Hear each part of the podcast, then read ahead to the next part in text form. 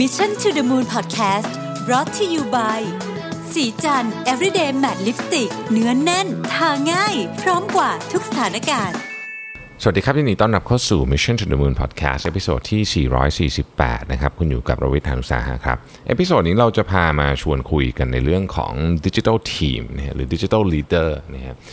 มันมีบทความอันหนึ่งที่เพิ่งตีพิมพ์มาได้ไม่กี่วันนี้เองนะครับ ใน McKinsey Quarterly ชื่อ The Drumbeat of Digital How Winning Teams Play นะครับเป็นบทความความยาวมันสัก 11 หน้า ผมชอบมากเลยเพราะว่า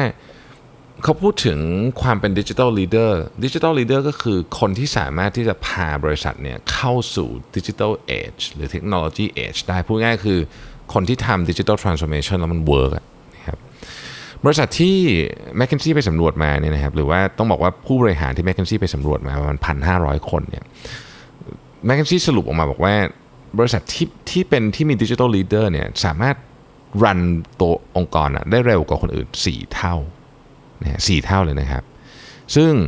เร็วมากนะครับสรุปวิธีการคิดเนี่ยมันเปลี่ยนไป โลกเรามันกำลัง move ด้วยจังหวะนี้นะฮะเพราะฉะนั้น ภายในองค์กรเองก็ต้อง move ด้วยจังหวะนี้เหมือนกัน ถ้าเราอยากจะชนะในเกมนี้นะครับ ความหมายของเรื่องนี้คืออะไร ความหมายของเรื่องนี้เนี่ยไม่ใช่แค่ความเร็วอย่างเดียว แต่เป็นความเข้าใจด้วยว่าจะเร็วไปทำไมนะครับ ซึ่งมันไม่ได้เกิดขึ้นเฉพาะที่ระดับบนสุดเท่านั้น แต่มันเกิดขึ้นทุกระดับนะฮะสิ่งสำคัญเนี่ยคีย์เวิร์ดเลยก็คือว่า learn engage and share เรียนรู้นะครับทำแล้วก็แชร์นะฮะ เราจะต้องมีคำถามอยู่ 3 ข้อ ที่สำคัญก่อนจะเริ่มทำอะไรพวกนี้คำถามที่ 1 ก็คือว่าองค์กรของเราเนี่ยเอาข้อมูลของลูกค้าเนี่ยมาวิเคราะห์บ่อยแค่ไหน แล้วไม่ได้วิเคราะห์เฉยๆด้วยนะ วิเคราะห์แล้วหาทางทำให้มันดีขึ้น ก็คือหาทาง delight our customer ผมขอย้อนอีกทีหนึ่งนะครับว่าคุณแม็กซี่ที่ของผมเนี่ยพูดอยู่ประโยคนี้บ่อยมากก็คือ digital transformation คือ 1. Delight your customer 2. enable your workforce นะฮะเพราะฉะนั้นการเอาข้อมูลของลูกค้ามาวิเคราะห์เนี่ยคือการ delight your customer นะฮะอันที่2นะครับผู้บริหารระดับสูงเนี่ยนะครับใช้เวลาในการศึกษาเทคโนโลยีใหม่ๆ ที่เกี่ยวข้องกับธุรกิจของตัวเองอะเยอะขนาดไหน พอตั้งคำถามนี้ปุ๊บเนี่ยเราจะต้องกลับอันนี้ผมอ่านแล้วผมสะดุ้งตลอดเลยนะฮะเราจะต้องกลับมานั่งคิดว่า เอ๊ะ ตอนนี้เทคโนโลยีใหม่ๆอะ มันมีอะไรบ้าง แล้วมันเกี่ยวข้องกับธุรกิจเราอยัางไง อย่าคิดนะครับว่าทุกคนจะเอาเทคโนโลยีมาเสิร์ฟคุณถึงออฟฟิศหมายถึงว่าหลายคนบอกเอ้ยเดี๋ยวถ้าเกิดมีของใหม่ฉันก็รู้เองอะไม่มีไม่ไม่ไม่เสมอไปนะครับบางทีเราไม่รู้ด้วยซ้ำนะครับ บางทีเราเนี่ยทนใช้ของเก่าที่ทั้งแพงและห่วยเนี่ยอยู่ทั้งทั้งที่จริงมันมีของใหม่ที่ work กว่า support ลูกค้าได้ดีกว่า support คนข้างในได้ดีกว่าขายอยู่แล้วแต่เราไม่รู้เท่านั้นเองนะครับข้อที่3นะฮะพอเรา กระบวนการในการทำงานในยุคนี้เนี่ยสิ่งที่เราทำเยอะก็คือการการเขาเรียกว่า rapid prototyping หรือ build measure learn ก็คือมีการทดลองอยู่ตลอดเวลาคำถามเนี่ยไม่ใช่ว่าทดลองบ่อยแค่ไหน อันนั้นอันนั้นเนี่ยต้องทดลองบ่อยอยู่แล้ว แต่ว่าเสร็จแล้วเนี่ยเราได้เอาสิ่งที่เราเรียนรู้เรื่องพวกนี้นะฮะ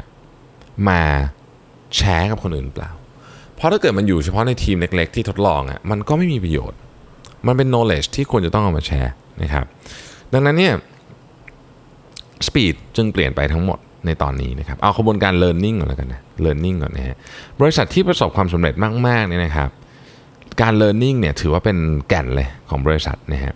การ learning เช่นเข้าใจไหมว่า digital tools ใหม่ๆเนี่ยมีอะไรบ้างนะครับ เข้าใจไหมว่าลูกค้าของเราเนี่ยอยู่ในสภาวะแวดล้อมแบบไหนกำลังต้องการอะไรบ้างนะครับ การเปลี่ยนแปลงไปของเออเศรษฐศาสตร์มหาภาค เศรษฐศาสตร์จุลภาคอืมอะไรต่างๆเนี่ยเป็นยังไงบ้าง เอาเรื่องเทคโนโลยีก่อนเนี่ยสมัยก่อนเนี่ยเราเรียนรู้กันทีละ quarter ก็ถือว่าเร็วละ เขาบอกว่าตอนนี้ McKinsey บอกว่า quarter ไม่ทันนะคุณต้องเดือนนะหลักหลักเดือนคุณต้องทุกเดือนคุณต้องมารีวิว ว่าตอนนี้มีเทคโนโลยีอะไรใหม่ๆ ที่เข้ามาเกี่ยวข้องหรือกระทบกับธุรกิจเราบ้างทุกเดือนนะครับ บ่อยขนาดนั้นเราลองถามตัวเองว่า เราได้มี session ในการรีวิวเรื่องนี้ถี่ขนาดนั้นหรือเปล่า นะครับ เช่น CRM tools ออกใหม่น่าสนใจไหม social listening tools ออกใหม่น่าสนใจไหมอันเดิมที่เคยโค้ดราคาอยู่แพงๆเนี่ยตอนนี้มันถูกลงหรือยังนะครับอิชชูต่างๆ เหล่านี้เนี่ยเร็วขึ้นทั้งสิ้นนะครับ practice 10 อันที่เขาเอาออกมานะฮะอันที่หนึ่งนะครับ um, use multiple sources of customer data to assess their unmet needs อันนี้เป็นอันที่ต้องทำในระดับรายสัปดาห์เลยฮะใน practice ใหม่นะครับ 2นะครับ business leader dedicate time to learn about digital technologies อย่างที่ผมพูดไปเมื่อกี้นะครับ ผู้นำธุรกิจนะฮะผู้บริหารระดับสูงเนี่ยจัดสรรเวลาในการมาเรียนรู้เทคโนโลยีใหม่ๆ ที่เกี่ยวข้องกับธุรกิจตัวเองนะครับ จากเดิมเนี่ยเป็นระดับ quarter นะฮะ ตอนนี้ต้องลงมาระดับรายเดือนนะครับ ข้อที่3นะครับ share test and learn findings across organization เนี่ยคือเราเรียนรู้อะไรมาเนี่ยต้องต้อง แชร์ต่อไปในองค์กรนะครับ อันนี้ก็จาก quarter กลายเป็นระดับเดือนเหมือนกันนะครับ4ก็คือ assess business model for digital productivity opportunities เนี่ยคืออันเนี้ยการการการปรับ business model นะครับเพื่อให้สอดคล้องกับโอกาสที่มันมากับโลกเทคโนโลยีโลกดิจิทัลเนี่ยสมัยก่อนทำกันรายปี ตอนนี้ต้องทำราย quarter นะครับข้อที่5ฮะ reallocate digital talent among business units and functions นะครับ digital talent เนี่ยมีหลายกลุ่มนะแต่ว่าเราต้องวนเขาให้ไปอยู่ในหลาย ๆ business เพราะบางทีเนี่ยธุรกิจมันมันไม่ได้เป็นไซโลครับ คือเราทำงานเป็นไซโลก็จริง แต่คนข้างนอกเขาไม่ได้คิดอย่างนั้น การที่ช่วยลดไซโลได้ก็คือการ reallocate คนนะครับ สมัยก่อนทำรายปี ตอนนี้ต้องทำราย quarter เลยฮะข้อที่6ครับ use scenarios to time and size potential shift in industry economics เราได้มีเวลานั้นนั่งทำไหมว่าตอนเนี้ย มันมีอะไรที่เป็นผลกระทบบ้างกับธุรกิจเราเสร็จแล้วเนี่ยมันจะทำให้ธุรกิจเราขยับไปทางไหน โอกาสอยู่ตรงไหน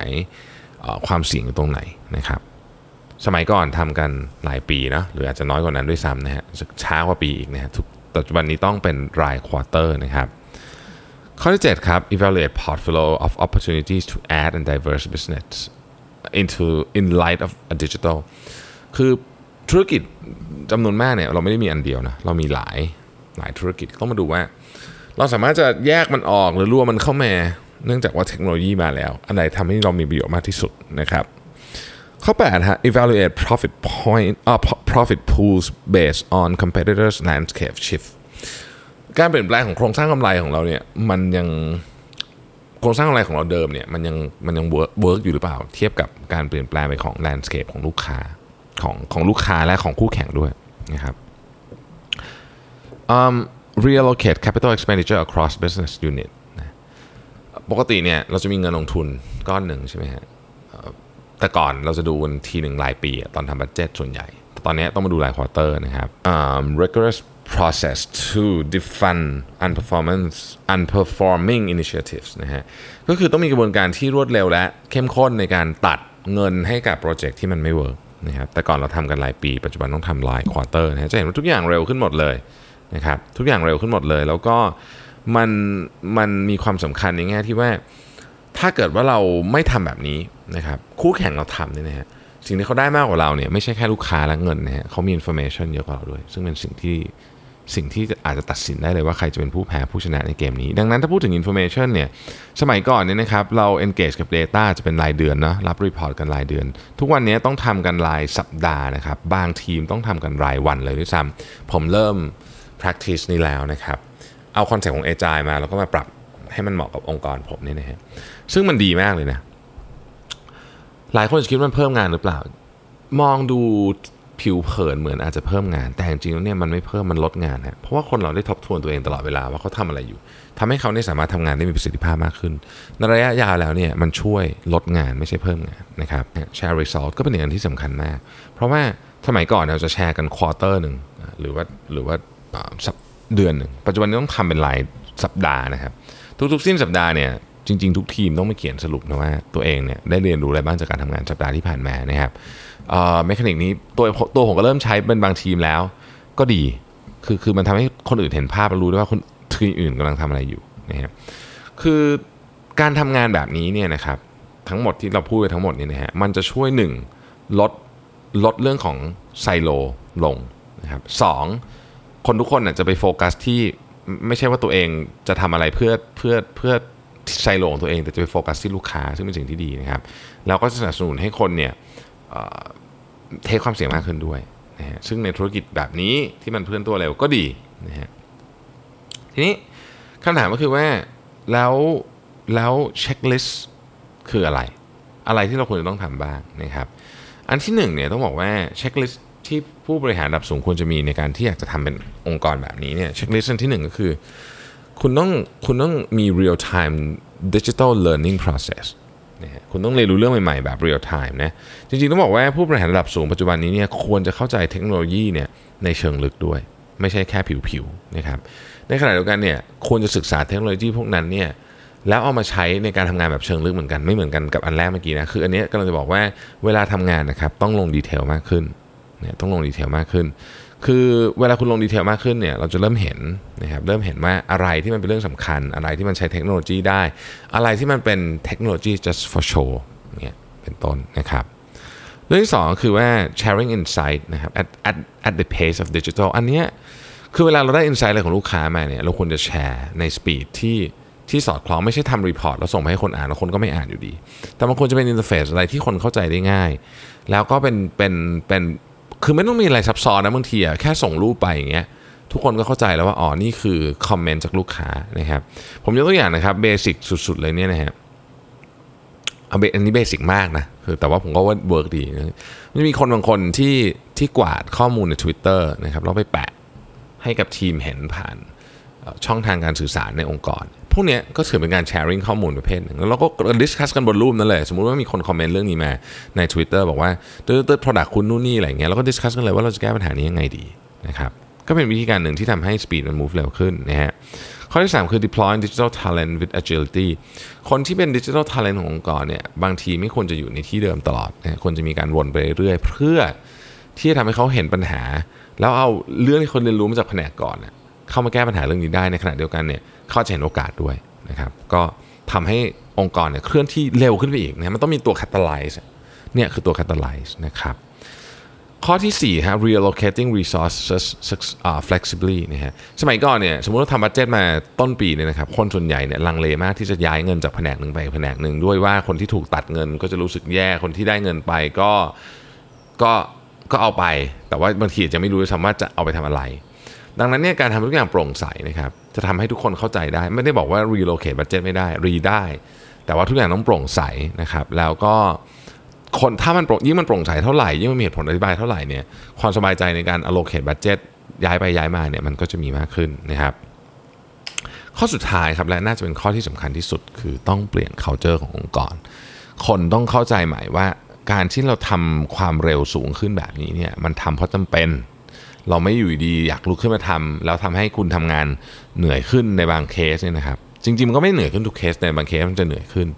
เราต้องอธิบายให้เข้าใจแล้วก็แล้วก็รู้ว่าเราก็ทำให้ทุกคนเข้าใจว่าทำไมเราถึงต้อง shift culture ทำไมเราถึงต้องเปลี่ยนแปลง เพราะถ้าไม่เปลี่ยนเนี่ยนะครับ เราจะไม่ทันคนอื่น บนโลกใบนี้ความจริงข้อหนึ่งก็คือ คุณเนี่ยจะเปลี่ยนไม่เปลี่ยนเนี่ยไม่รู้แต่เดี๋ยวโลกจะต้องเปลี่ยนแน่ๆนะครับเพราะฉะนั้นถ้าคุณเปลี่ยนก่อนเนี่ยคุณก็มีโอกาสเป็นคนที่เปลี่ยนโลกนะ แต่ถ้าเกิดคุณไม่เปลี่ยนโลกจะเปลี่ยนคุณ ขอบคุณที่ติดตาม Mission to the Moon นะครับ สวัสดีครับสัสิเพราะความสดใสมีได้ทุกวัน